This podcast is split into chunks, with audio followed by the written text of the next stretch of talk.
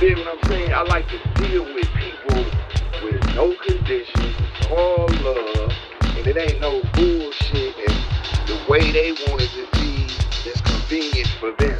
You understand?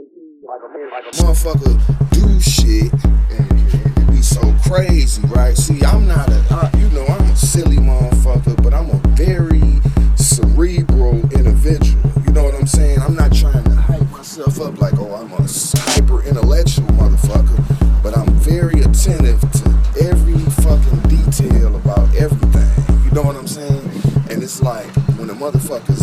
shit.